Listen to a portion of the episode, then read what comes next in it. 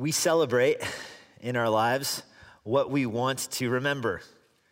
We teach our kids to celebrate what we want them to remember. We do holidays, Thanksgiving, to remember how the Lord was kind to our nation and provided uh, for those pilgrims at the end of their first year. We celebrate Christmas to remind our kids that so much of the world revolves around the incarnation of our Lord and Savior, Jesus Christ. And certainly so much of the year does indeed revolve around Christmas, doesn't it? I mean, it's February when you start getting Christmas gift requests.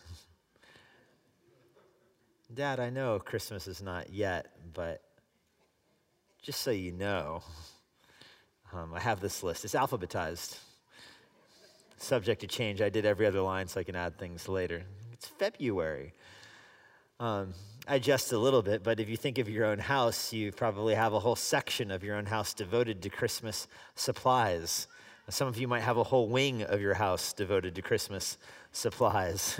you alphabetize your Christmas trees by season. You have all of your decorations by age. You know, you've got, let's say, three or four kids, and each one only gets one new decoration every year. And you're like, well, they're 15, 17, and 19 now. That's 4,322 decorations. I mean, it's a, it's a massive undertaking, and, and it's worth it, isn't it? Because Christmas brings you. Does anyone have their Christmas tree up already? Anyone brave enough to before Thanksgiving? There's probably a federal law against that, but I was just curious. I mean, there's so much of the celebration that goes into us looking forward to that period of time. And ditto with Easter, of course, the celebration of the resurrection. We have Veterans Day, which is coming up. We'll celebrate that at Emmanuel next Sunday because we want to remember those that have served our country and to be thankful for those in this life that have served our country. We have Memorial Day for the same purpose to remember those who gave the ultimate sacrifice for our country and we want our kids to remember them. We live in Washington D.C. I mean, it was for years, I still got blown away coming up 395 around Glebe Road, and you turn there towards the Pentagon, and there is the Washington Monument just staring back at you. And I remember uh, asking Christian Pinkston once when he was driving me up 395, I said, how, how long do you live here before you stop getting just, you know, floored that that's right there looking at you? And he's like, What's looking at you? Like the monument. Oh, which one? The, Wash- the Washington. Oh, well, apparently less than he lived here. I mean, it's just, we have, our city is built around those basic celebrations of there are people that we want to remember. There are events we want to remember from the World War II Memorial and all, which commemorates all the different states and territories that sent soldiers to the war. It's structured in that way. So you recognize this was certainly a national endeavor to the Washington Monument constructed in such a way to show that he has a unique influence over our nation and his shadow is cast over all, to Abraham Lincoln, who's staring, keeping his eye on Congress all the way over there, those villains down in Congress. I mean, each of these monuments is structured in such a way so you remember those basic points. Thomas Jefferson, with his back to DC, I mean, he doesn't care what's going on there, he's looking out elsewhere. We commemorate what we want our children to remember. This is certainly the point of the book of Esther. Esther doesn't fit in with the rest of the Bible. The Feast of Purim, which this celebrates, doesn't fit in with the rest of the Bible. This is a feast here that is not prescribed in the Torah. It's not something that is they're commanded to do by God's law. There's the Feast of Tabernacles, of course. There's Yom Kippur, the Day of Atonement. There's Passover. Those are the feasts that the Torah prescribes, and the Jewish calendar works around those. And then this one is added 500 years later. We're just going to tack this one on here for you the Feast of Purim. And it will be celebrated because it, in many ways, captures the way God works in the world. The Feast of Purim is celebrated every year by the Jews, February or March the month of Adar, the 14th and 15th. It's a two day feast. We looked at that last week to understand why that was, but the bottom line is in the capital. They got a second day to celebrate because the news couldn't travel to the rest of the empire that quickly, but it could get to the capital. They got to expand, and so it is a two day feast to this day. The Jews celebrate this as a holiday. It's, uh, I think, like March 8th or 9th this year, somewhere in early March this year, or in 2021. It's a two day holiday. Jews always celebrate with the first day as a day of fasting and the second day as a day of feasting. Because if you remember the story, it was a day of eager expectation the first day. They didn't know who was going to attack. They were armed and they were ready for armies to come against them, but they didn't know how many would come against them. And so it was a day of worry and a day of concern and a day of eager expectation of what would happen. And the second day became a day of feasting and celebration when they recognized that they were going to be victorious. They recognized they did have the upper hand over their enemies. God delivered their enemies into their hands. Now, of course, we looked at this last week. They did not take the plunder of their enemies, they left that, they didn't profit off of it. But instead, they did, verse 19 says of Esther 9, have a day of gladness and feasting, a holiday. And they send gifts of food to one another. And that still happens to this day. You fast on the first day of Purim, the second day, you feast and you send gifts of food, packages care packages. You bring them. It's in a sense almost like a, the Americans celebrate Thanksgiving, where you get together with families and different families bring different kinds of food for that, and you fill out the feast. It's an all day affair, so to speak. That's how they celebrated Purim.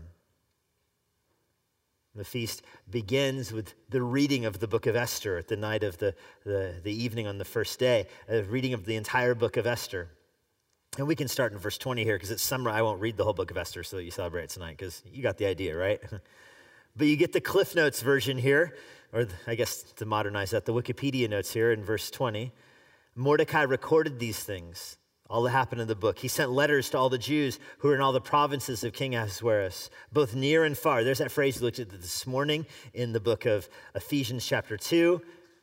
It's all over the Bible, near and far. Near are those that are in fellowship with God, far are those who are outside of the covenant, outside of Israel's promised land. There are Jews in the dispersion. They get invited to this feast. Those at the end of chapter 8 who uh, were converted, chapter 8, verse 17, who were converted out of fear of the Jews, they get invited to this obliging, verse 21 of chapter 9 says them to keep the 14th day of the month of Adar and the 15th day of the same year by year as the days on which the Jews got relief from their enemies.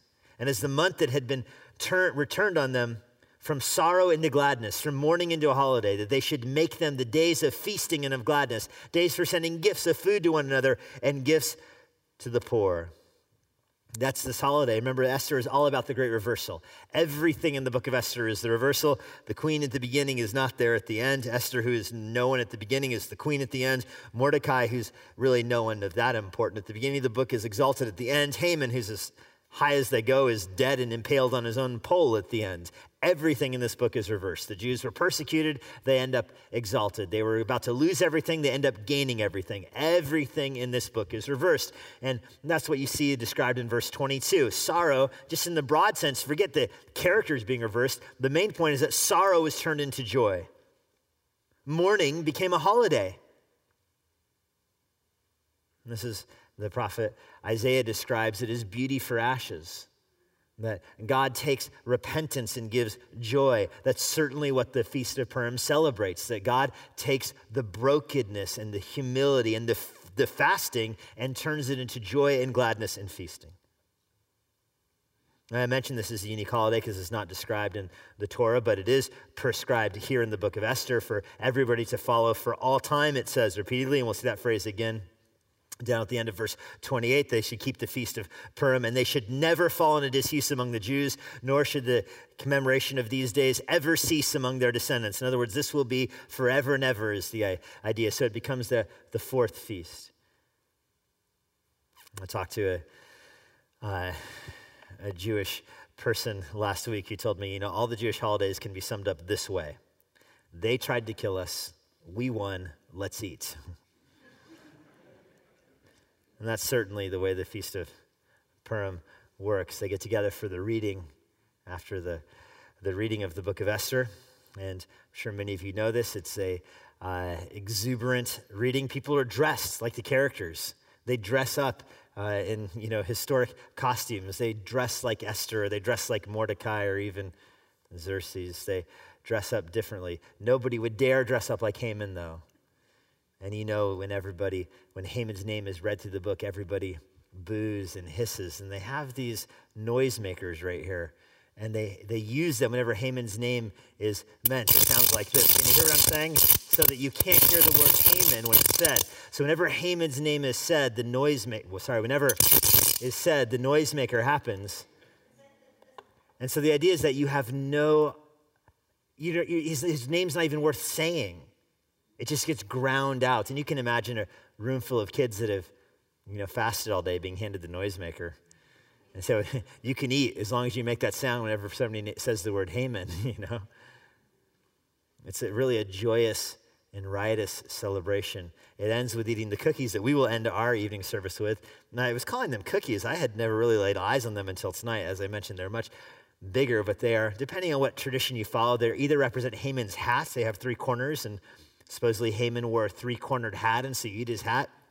However, the Jews that I have talked to said that's what's in a lot of like dictionaries that or encyclopedias, the hat version. The Jews that I talked to uh, hadn't heard the hat thing. They say when they grew up, it was all about the ear. It was eating the ear, and the jelly would come out, or the poppy seed would come out, and you can imagine kids taking joy in eating Haman's ear. That'll teach them. Throughout the reading, people will chant, cursed by Haman or blessed by Mordecai. And of course, all the kids, when you say cursed by Haman, make the sound, and blessed by Mordecai. And it was an edict on the second day that you were supposed to feast and drink until your speech was slurred so much that cursed by Haman and blessed by Mordecai sounded the same. That's what Josephus said. Josephus said on the Feast of Purim, the Jews were known for, for such a raucous celebration that the phrase cursed by Haman and blessed by Mordecai did become indistinguishable, and that's when the feast was over. I mentioned last week that there are many rabbis who decree that Purim is the one day of the year where it's acceptable to be drunk. Now, we don't prescribe to that in the New Testament, of course. You, you should not be drunk with wine, but rather be filled with the Holy Spirit. And yet, many Jews to this day still maintain that celebration for that reason. Now, the point of the celebration of the Feast of Purim is not to eat delicious cookies and to slur your speech so that you can't tell the difference between cursing and blessing.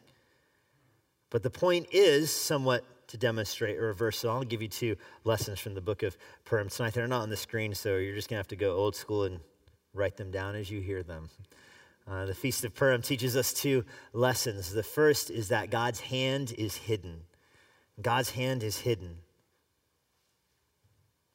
This feast, which in many ways has become the Jewish Mardi Gras, does have an actual theological lesson to it that behind all activity in the world is the hidden hand of God. The word Esther, we looked at this last week, even comes from the Hebrew word which means to conceal or it means to hide. Deuteronomy 31, verse 18 says, I will surely, this is Yahweh talking, I shall surely hide my face in that day because of all the evil that they have done, because they have turned to other gods. Deuteronomy 31 prophesies that God will hide himself from his people. They will not be able to find him. They will look and they will not see him. His face is hidden. It's interesting that Deuteronomy 31 says his face will be hidden. So much of Purim hinges on the hand being hidden, so that you don't know exactly what God is doing, but you know that He is doing something. You know that He is at work. And you can pick this up in verse 23. The Jews accepted what they had started to do, what Mordecai had written for them. For Haman the Agagite, the son of Hammedatha, the enemy of all the Jews, had plotted against the Jews to destroy them and had cast pur that is, he cast lots to crush and destroy them. Do you remember that Haman was so superstitious when the, the emperor granted him the ability to annihilate the Jews? He didn't know when to do it. And so he took the lots and cast the lots to land on what month? And it happened providentially to be the month furthest away from him. Just happened to be that way. Imagine casting lots January 1st for when you can finally destroy your enemy, and like a 1 in 12 chance here, and the dice turn up December. You're like, ah, oh, you have to wait all the, can it be yesterday I did this? No, it's going to be the furthest point away from you possible. That's what happened early on in the book when Haman cast the lots. And so remember, this book is all about the reversal. So the Jews named the feast Purim in celebration of the fact that God caused the lot to fall in a certain way. God was looking out for his people. That's the Feast of Purim, which Pur, which means the lot, to crush and destroy them. Verse 25. But when it came before the king, he gave orders in writing that this evil plan that he devised against the Jews should return on his own head. There's the reversal plan again. And that his son and daughter be hanged on the gallows. Remember, the servant came to the emperor and said, Hey, Haman built these giant gallows. Put them on him, the king said. Therefore, they called these days Purim after the term Pur for Lot. Therefore, because of all that was written in this letter, what they had faced in this matter, and what had happened to them, the Jews firmly obligated themselves and their offspring and all who joined them that without fail they would keep these two days according to what was written at the appointed time every year. These days should be remembered and kept throughout every generation. It's all about the hidden hand of God. Queen Esther, verse 29 says, the daughter of Abihail and Mordecai, the Jew, gave full written authority, confirming in the second letter about Purim. Letters were sent to all the Jews, to the 127 provinces of King Ahasuerus, and the words of peace and truth, that these days of Purim should be observed at their appointed seasons. And Mordecai, the Jew, and the Queen Esther obligated them. You notice that the author, who is likely Mordecai here, is just underlining, underlining, underlining this. You must do this as they had obligated themselves and their offspring with regard to the fast and lamenting, they com- the command of Queen Esther confirmed these practices of Purim was recorded in writing, a letter that went out to all 127 provinces. It's telling you by the authority of the king, by the authority of the queen, by the authority of Mordecai, you have to remember the hidden hand of God. And there's an irony in this that this is not from the Torah, because otherwise it would be God's hand telling you to obey this. But the fact that God's face in his hand is hidden, it falls to Mordecai's authority. Now, the Spirit has inspired Mordecai, it's in the Word of God here. Nevertheless, that's why he's stressing this over and over again, is because God's hand is hidden now. It's hidden from the Jews. They're in exile. They're not in back in Israel. They're not back in Jerusalem.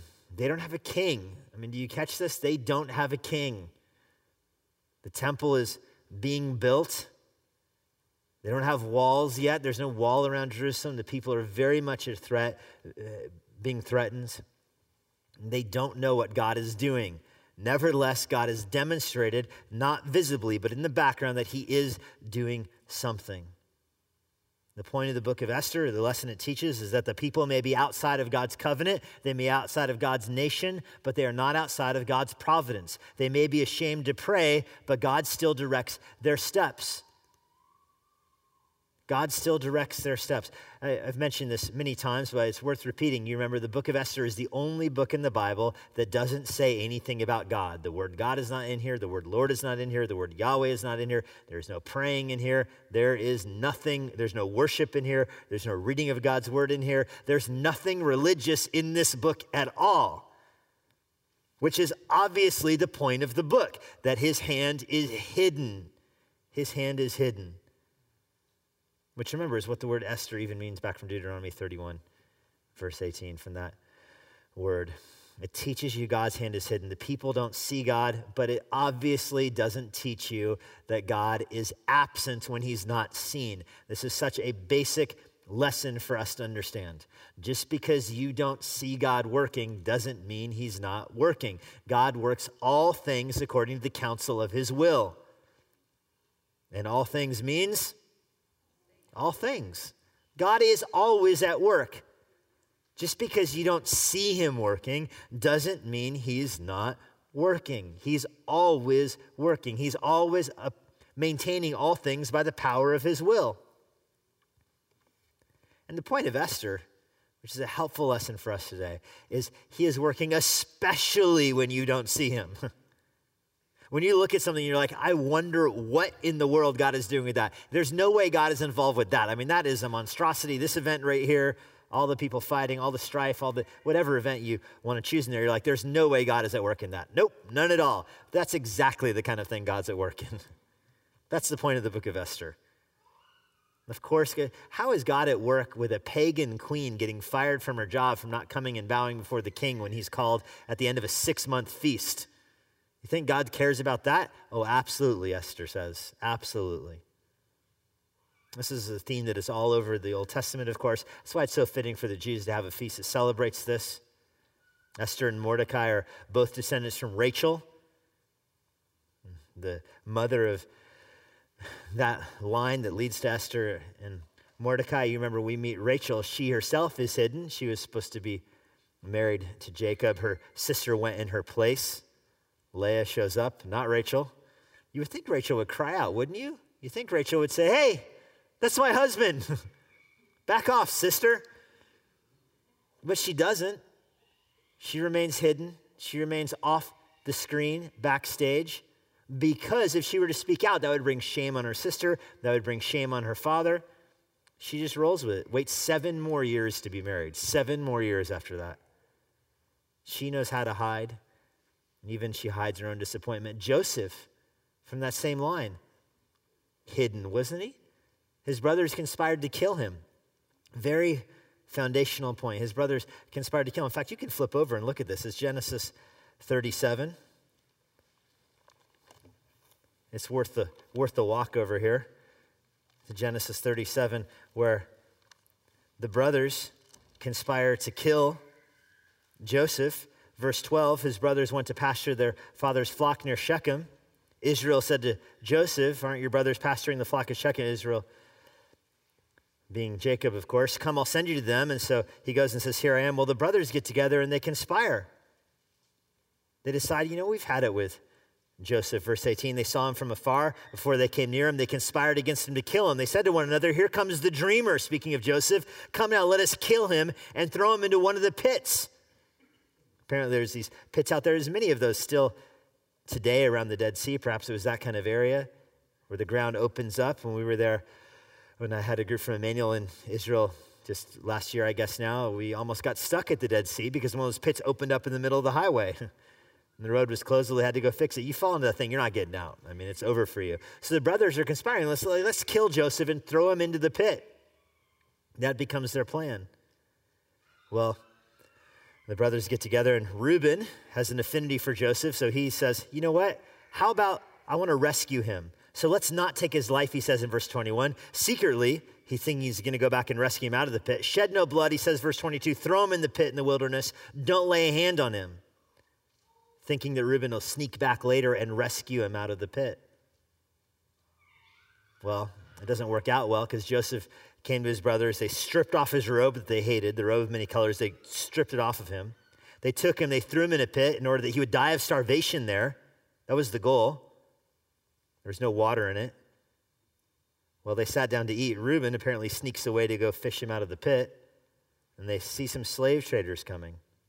Judah, verse 26, says to his brothers, What profit is it if we kill our brothers to conceal his blood? Let's sell him to the Ishmaelites. That way our hand won't be upon him. We, you know, if, if he starves, that's going to be hard to sleep tonight knowing your brother is starving to death in a pit. So let's just sell him as a slave. That's a much nicer way to go, which is pretty twisted logic, isn't it? I mean, it's greed all over. It's not to help his brother, you know, to help you. Brother, to help you. We're going to sell you as a slave to Ishmaelites. They just want to sleep more soundly at night and get some money.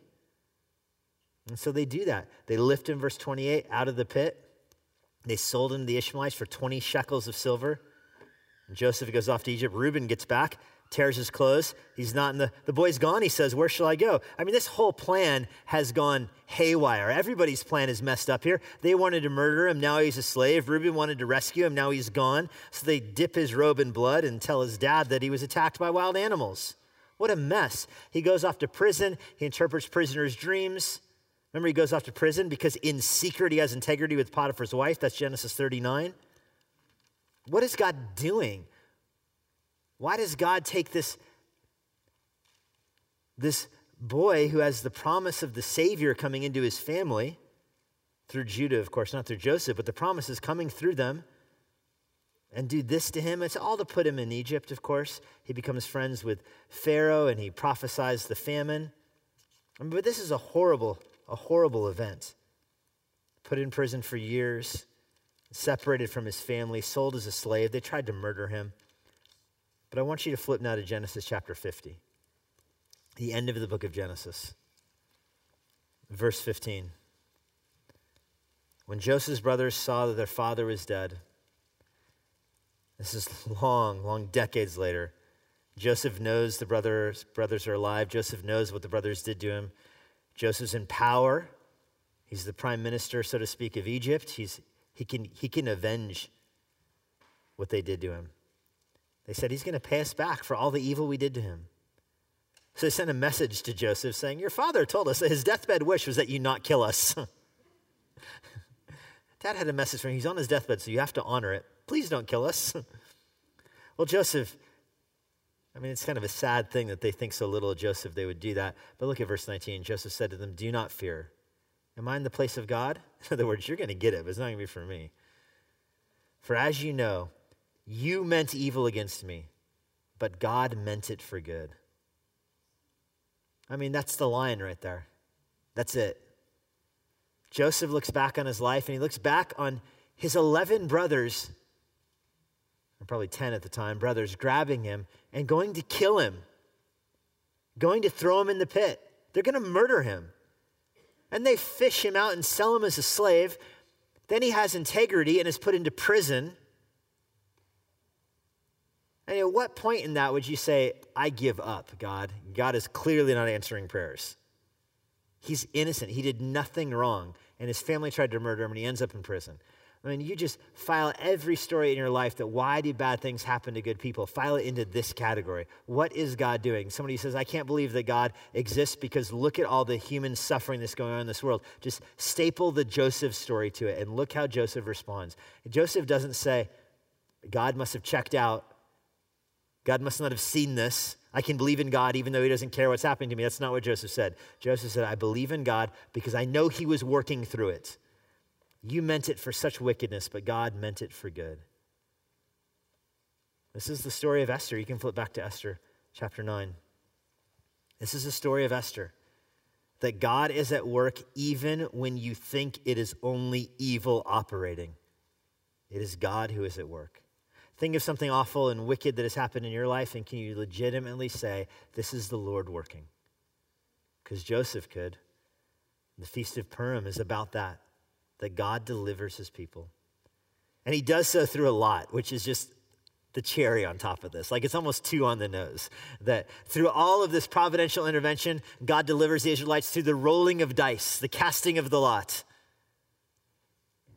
That's going to be the lesson. It's Proverbs 16:33. The lot is cast in the lap, but every decision is from Yahweh. Of course, God is operating behind the curtain, off stage. He's going to deliver his people not with a public miracle, but with private providence. There's a good lesson for this from us before we go to our second point. Don't be obsessed with trying to find out God's will for your life, being trying, you know, you're, I think a college student's trying to choose between this school or that school or people in the military, should I take that opportunity or that opportunity? You can get so hung up on that and which one is right and which one is God's will for my life. Understand that God is at work through your choices. God is at work no matter what is happening. If you seek to honor Him and you seek to pursue Him, He'll be at work for your good. And if you seek to avoid Him and you seek to run after Him, He'll be at work for your humiliation. But God is at work. You're not going to discover the secret will of God, His hand is hidden. His hand is hidden. You serve him with a clean conscience and you make the best choices you know how and know that God is at work in the background. That's how Mordecai operated. He stood up for the king and not knowing how he would be rewarded. And that, that little one act of courage early in the book is forgotten, and then it ultimately ends in his enemy being killed. And that's the way God works. The dice do come from the hand of the Lord. As believers, we don't roll dice to make decisions. We trust the Lord and we make choices because we have wisdom that obviously Haman didn't have. God's not going to tell you what job to take. You're not going to get a voice from God telling you who to marry or what house to move into or what city to go. God will open the right opportunity at the right time. And if you use wisdom and you embrace coincidence, you embrace providence, then your life will be led by the will of the Lord. You have to look beyond the mundane things in life to recognize that God is at work backstage. So, the first lesson of Purim that God's hand is hidden. Just because you can't see the handwriting on the wall doesn't mean there's not a handwriting on the wall, right? The second lesson of Purim God's hand is hidden. The second lesson God's hand is also revealed. And that's the point in chapter 10 here. I've got to read into it a little bit, but that's what we're here for. King Ahasuerus imposed a tax on the land. And this is the credits. This is like, you know, the end of the movie where you get like the real person picture next to the actor. You know, here, here's the actor. Here's the real person, and here's what they're doing today. He's a realtor. He wrote a best selling book. Here's where he is today. That's chapter 10 here. King Ahasuerus, the story's over, but here's what happened. King Ahasuerus imposed tax in the lands and on the coastlines of the sea. Well, thanks for letting us know. He taxed everybody. He gets rich. The rich get richer. It's true with him. And all the acts of his power and might and the full account of the high honor of Mordecai to which the king advanced him, they're written in the book of the Chronicles of the Kings of Media and Persia. Remember, I mentioned this morning, where's that book? You can't find that book. Nobody cares. That book is gone. But Mordecai, the Jew, was second in rank to the king. The king was powerful enough he could tax everybody, but Mordecai was second in command. He was great among the Jews, popular with the multitude of his brothers, for he sought the welfare of his people and spoke peace to all his people. Notice he's missing from the credits, by the way. Esther! Where'd she go? She wasn't at the beginning of the book, she's not at the end of the book.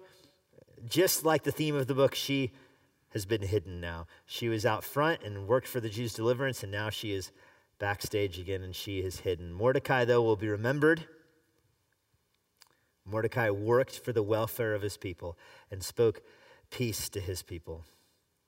This is the other hand, the other side, the other hand, so to speak, of the lesson from the book of Esther is that God's hand is not only hidden, God's hand is also revealed. Esther has to be paired, just like Thanksgiving is paired with Christmas in our mindset, the one comes the other. The book of the Feast of Purim has to be paired with the Feast of Passover. Even Jews recognize that they are mirror images of each other, that they uh, connect to each other. They expose what is happening. They're one month apart on the same dates, but one month later.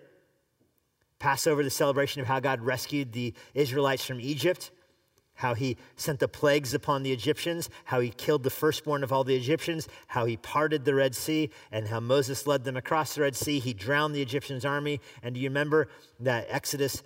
Uh, chapter 3 that God says, I will stretch out my hand and strike Egypt with all of the wonders that I will do in it. And then you will go. And on your way out, do you remember what God tells Moses? Every one of you take your neighbor's stuff. Ask them. Ask them for gold. Ask them for silver. I will give you favor and they'll give it to you. Ask them for their jewelry. Verse 22 of Exodus 3. Ask them for their clothing. You'll put them on your sons and daughters and you'll plunder the Egyptians. Well, as the story unfolds, do you remember how that actually happened? The firstborn died in every household. The people are mad at the Pharaoh for not letting the Jews leave. And so now their kid, every house has a dead kid in it. And now the Jews knock on the door and say, Hey, can I have your gold and your silver and your jewelry and that nice coat you had and I'll leave? And of course they give it to them. They want them out of the country. So the Jews plundered all of the Egyptians. And they go off across the Red Sea with all the Egyptian wealth.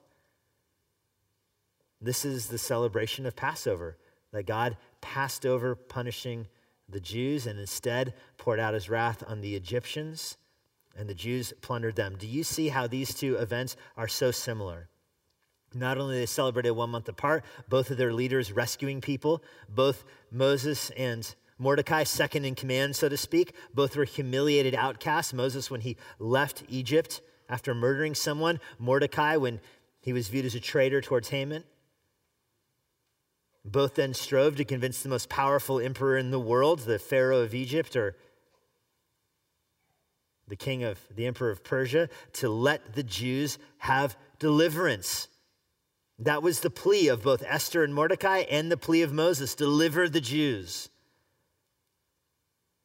Both did have deliverance. Passover, deliverance was very obvious. The rivers turning to blood, the seas parting, the firstborn dying. This is dramatic and miraculous and personal intervention in history, opposite of the way you see in Purim. Purim, there is no parting of the sea, there's no firstborn dying, there's no dramatic and miraculous intervention. It is all the culmination of providential threads coming together.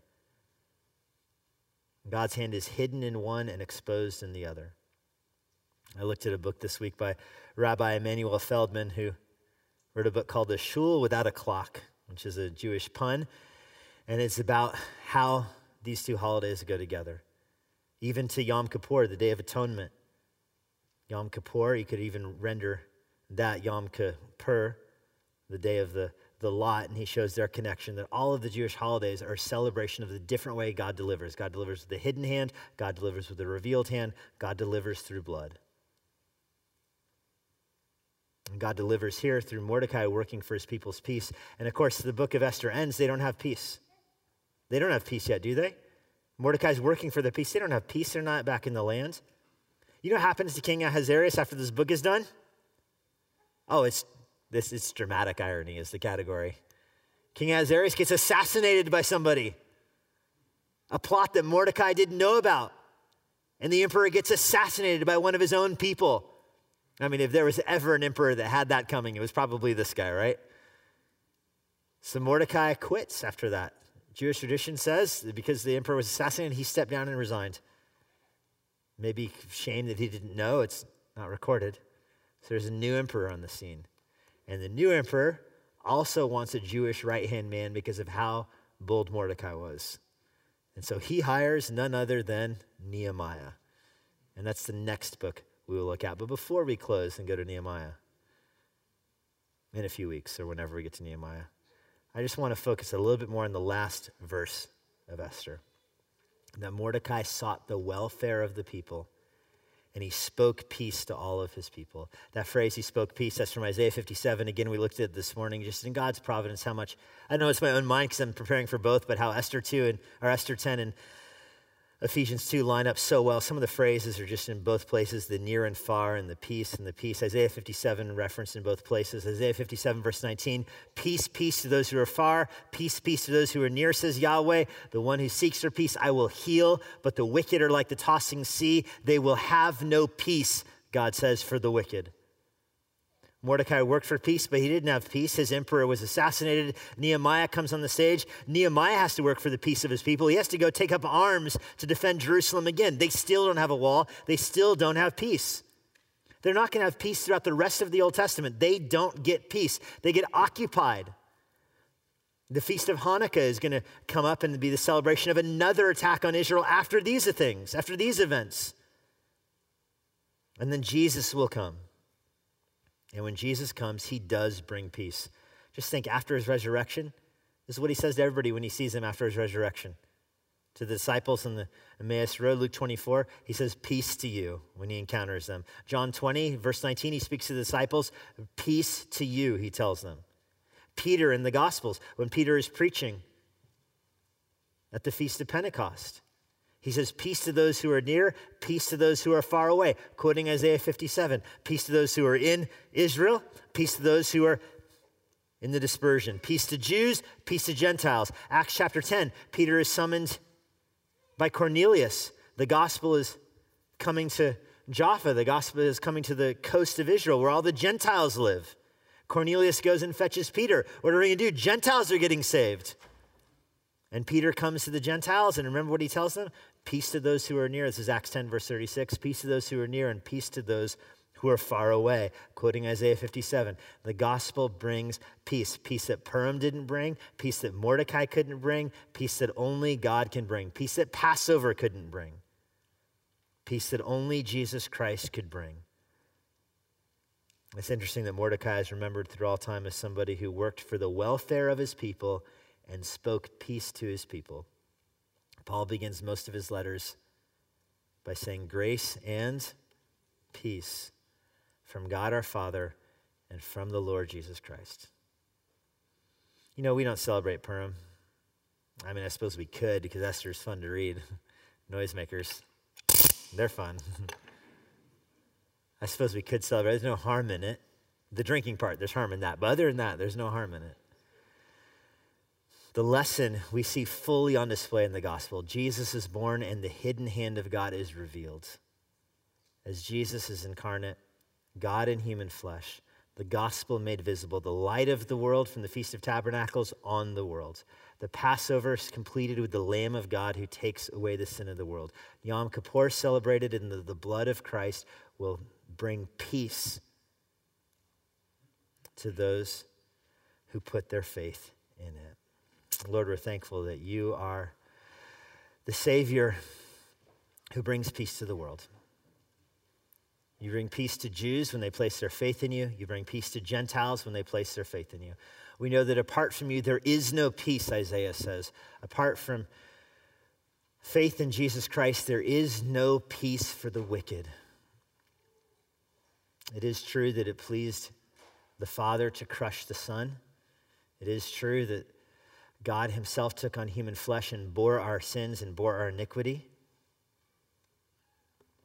The Lord was pleased with him, as the voice from heaven declared, as the Spirit descended upon him at his baptism. The Lord was pleased with him at the cross, because, as Isaiah says, the Lord was pleased to crush him.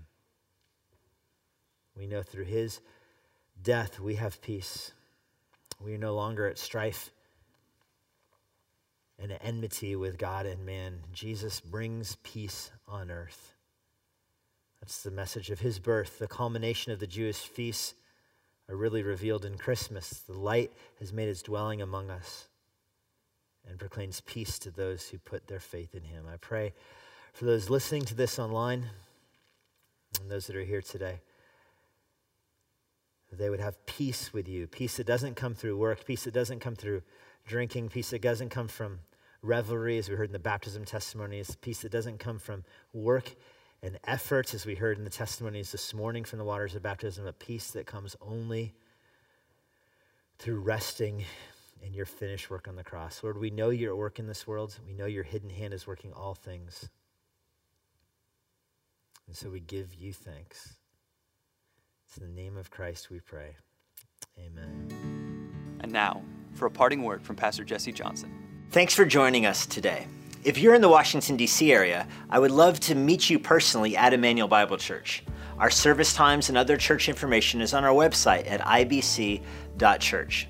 If you want information about the Master's Seminary and their Washington, D.C. location, go to tms.edu. I hope this resource has been an encouragement to you and it helps you seek the Lord daily, Serve others around you and share the gospel of Jesus Christ with boldness. May the Lord bless you.